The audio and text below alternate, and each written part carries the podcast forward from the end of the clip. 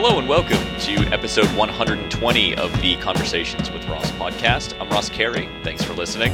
Thrilled to be joined right now by Vince Nappo. Vince is an actor who is currently appearing on CW's drama Reign. You can follow him on Twitter at Vince Nappo. That's N A P P O. Vince, thanks so much for taking the time to join the podcast today. Hey, Ross. Thanks for having me. Tell me what initially attracted you to acting in the first place. Well, I started acting actually for extra credit in high school. I was uh, not doing too well in a class that the drama director taught, some literature class, and uh, he was short on people for the fall play, which was a Tennessee Williams play called uh, Camino Real, and he offered extra credit. And at the time, I was like, "Well, I need it." So I I auditioned, and I ended up just having a blast and getting introduced to a group of people that I had really never, you know, I'd really, I'd had no real experience with uh, artists before. You know, I grew up playing sports like a lot of other kids, like most of the kids around me, and my high school was very sports dominated, you know, and, uh, and a lot of emphasis was put on sports and this was something I stumbled into myself. You know, like I said at first extra credit, but I ended up falling in love with it almost immediately and I went on to do as many plays as I could in high school. So where did you grow up? I grew up in Michigan. Uh I'm originally from Woodhaven, Michigan. Yeah, which is sort of the known as the downriver area. Uh, you know, 20 miles outside of Detroit. So you start taking acting classes in high school. How does acting go from a recreation to a career for you? Uh, well, I just sort of kept doing it. You know, I I, I left high school. I went into college. Uh, I did a, a couple of years at a community college in Michigan at first, and they had actually this incredible drama department. Um, and then transferred away to school in Washington State. Kept doing it, and you know, I ended up doing a post grad course in Wales for a bit, like a one year course. Came back did grad school in the States, a lot of school. Um, and then I moved to New York in 2005, and started making a living. At first, you know, barely a living. Uh, the theater, uh, I mean, I've done theater my whole life, and it's an incredible place to be, and it's tough at times to earn a living doing it. Even some of the fantastic, fantastic off-Broadway stuff in New York, uh, it barely pays at times, you know. Um, but I broke into television a couple of years ago, and uh, between that and the theater I'm doing, some commercial stuff, it's uh, it's going all right. Tell me about the transition from theater to film. Well, it's quite a transition. You know, theater you get if you're lucky nowadays, especially you get around a month to rehearse something. You get quite a few cracks at it. You know, getting it as right as you're going to get it. Uh, and then all of a sudden there's an audience there and you just sort of leap off the mountain and uh, hope that you survive all the bounces down it until you take your bow at the end of the night. Um, and camera is just, it's such an odd thing to, to do the same thing several times, several times, several times, you know, that you can stop, uh, pick it up from where you left off if you're not getting it right, you know.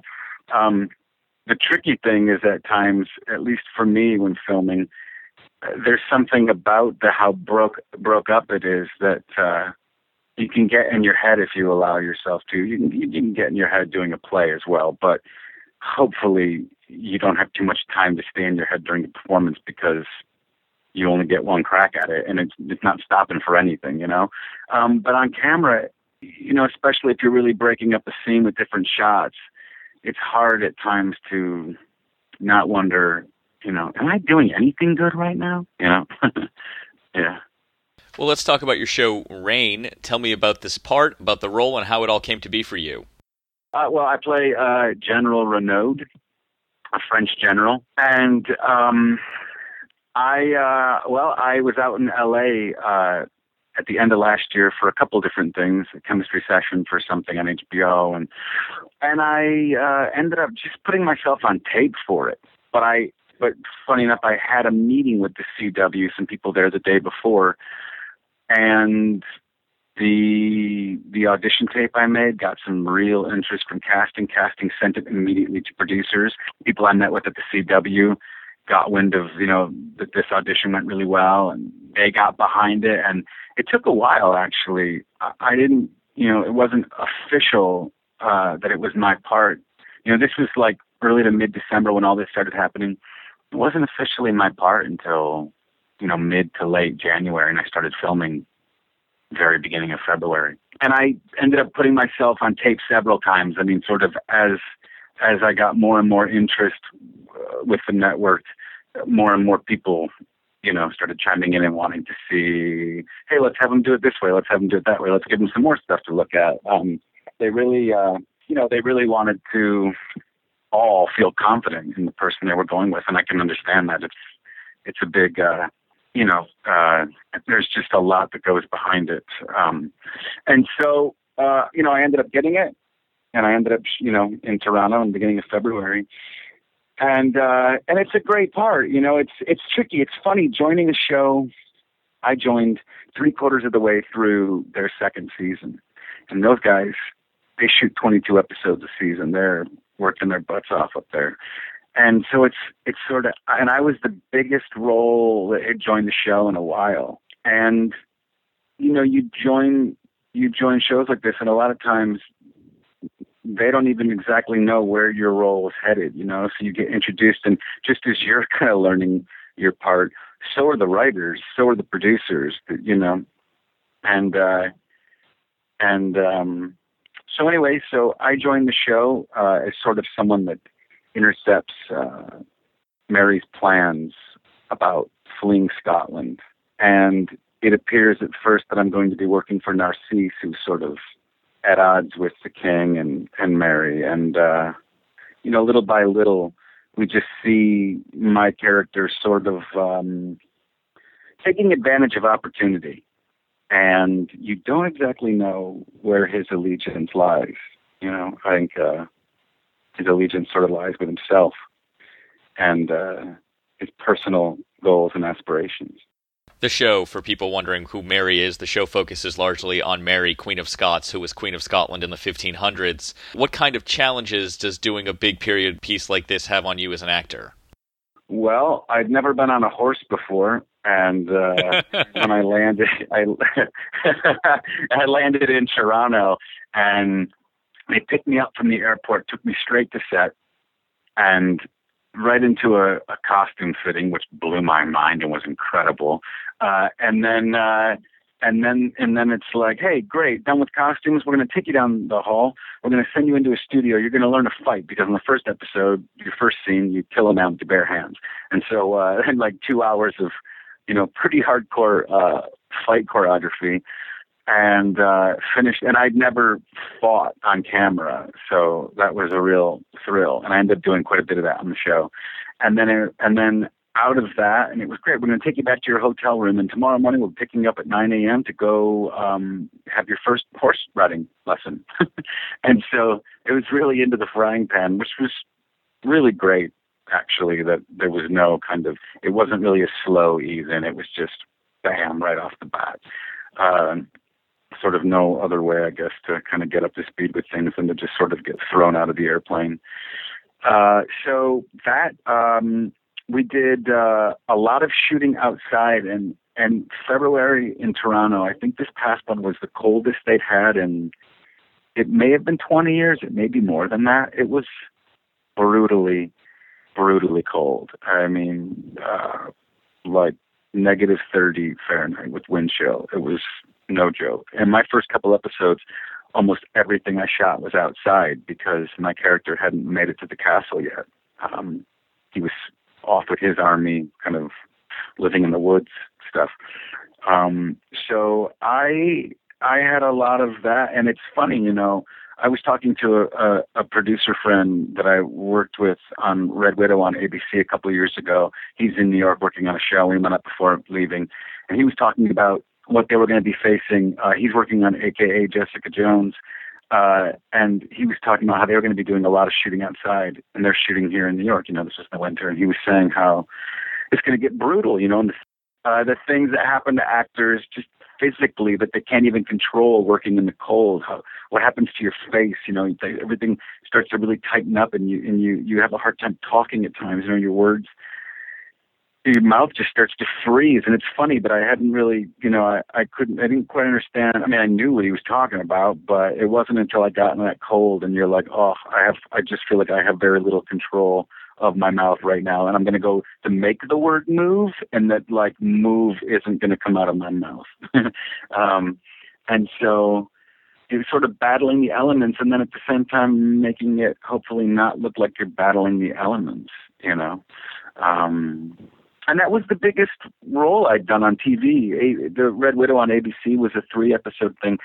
Uh, this was six straight episodes, and and really getting the sense of what it's like to not know, uh, not have your script. Like you're starting filming your next episode in a day. Uh, there's no day off between finishing. You don't have your new script yet, and you don't know what the schedule is going to be. So you might finish the episode on a Wednesday and be going into filming your next episode on a Thursday. And you might be shooting huge scenes, you know, and I had that happen. I, I, I was pretty lucky with not getting too, you know, hammered by stuff like that. And God knows the leads on the show are facing that stuff all the time. But I had one turnaround where, sure enough, you know, we got the script late maybe midday and I was filming that day and I had to start filming the next episode the next day and it was a very big scene, very wordy and you just you know, it's great things like that that sort of force you to to buck up and draw on your reserves and, and just do it, you know. I want to go back to something you said that sort of led to this. Uh, you were doing a chemistry sure. test for HBO. What do they have you do in a chemistry test? Well, it's funny that one, that particular one, I actually didn't work with uh, the actor. Um, it was uh, Danny McBride, and it was for this show Vice Principals on HBO that's going to be coming out real soon, and it's going to be just incredible. and uh, so I went out there, and I. I thought I was going to be working with him in the room. Uh, he actually watched me work with casting, but I went out a while back. I can't remember the name of what it was. It didn't end up getting. I mean, the pilot got made, but it didn't get picked up. But I went out oh about a year before that, and I actually worked with uh, the lead, who I would have been playing opposite with. And it's I think you know basically a, a chance for producers, for writers to get in the room with you if if they think that you're a real possibility you know? Sort of the step sometimes that happens right before like testing for something. And so at that time i was actually out on a broadway national tour called million dollar quartet. I was playing sam phillips on that and and i was doing a lot of auditioning from the road just filming myself getting it to my manager. And at the time they you know casting got in touch and said will he fly out here to la and you know do this chemistry session. And and you know it's at that point it's like well they're only probably bringing in a couple people to work with this you know the lead on this show and uh you know you do it. I want to mix it up a little bit. Tell me about your worst audition experience. Oh gosh my worst audition experience. Um what would oh you know what? Actually well funny enough it was for million dollar quartet which i booked. Uh and i uh I don't know that I've well. Uh, so I I um I had a great initial audition with Eric Schaeffer, the director. This was for the Broadway national tour of it. So I, I had a great audition with him in casting, and uh, you know, a week and a half later, my manager says, "Hey, they want you to go back in the room." So I go back, went back in the room with um, a bunch of producers on it, uh, the writers, just a, a big group of people in the room. And you know, at the time, I, was sort of uh, oh, not really a fan of auditioning. I don't know like who is. Like sometimes it's fantastic, and sometimes you just it just feels awkward and unnatural, and and a lot of it I think at times is you being your worst enemy. And I think at that point in my career, I sort of, I was a, I think I was becoming a bit of a big enemy and I was thinking about things a bit too much. So I went in this room thinking that I really had a real shot at this uh, part. And uh, I walked in, and one of them, one of the producers, was uh, just staring at me. And I felt like, I felt like like trying to get in my head, like, or intimidating. And it's funny because everyone else seems so lovely, and I and I almost stopped dead in my tracks, and I was like, oh, I just lost, I just lost it. I just lost my part. I don't care. I'm upset with this person. I don't need this, you know. And I remember turning around for a second and then turning back and launching into it. And I ended up having a great audition, but I was really, really, I was livid. I was angry. And I thanked everyone and I walked out of the room. I remember I walked over I grabbed my bag kind of really hard, and I think people looked around, probably in the lobby, waiting for their auditions. And I was like, oh, and I walked over. I remember punching the elevator button, almost like like with my finger, just like ah. And just as the elevator doors were opening, I hear Vince, Vince, can you come back? And so I went back and said, Hey, can you come back in the room for a second? I walked back in the room, and the person that was staring me down, or that I thought was staring me down, was the first person to like leap out of his chair and he was like Vince the Prince. And they were like come on back in here. And I came back in and they, and they worked with me a bit more and then I left and I remember thinking to myself you're a jerk. Like you know you you've got to get off your own. Yeah really you know that you've got to get off your back. And then they had me in one more time and that same person was totally lovely to me. And later that day I found out that I got the part and I was like Wow. And I always think of that audition, you know, because I really did in that. I think it was maybe a turning point for me, which isn't to say that every audition since then has been a, you know, a field of roses or something, you know, but I think that day I sort of got to that point where it was like, there's kind of no turning back, you know, you kind of have to, you got to go down that road or that road, you know, so yeah. It's about 50 50 with I ask everyone about the worst audition experience, and about half of the people end up getting the part off of it anyway. It's kind of funny. yeah, uh, brutal. Is being a working actor what you expected it to be? Um, uh, mm, no.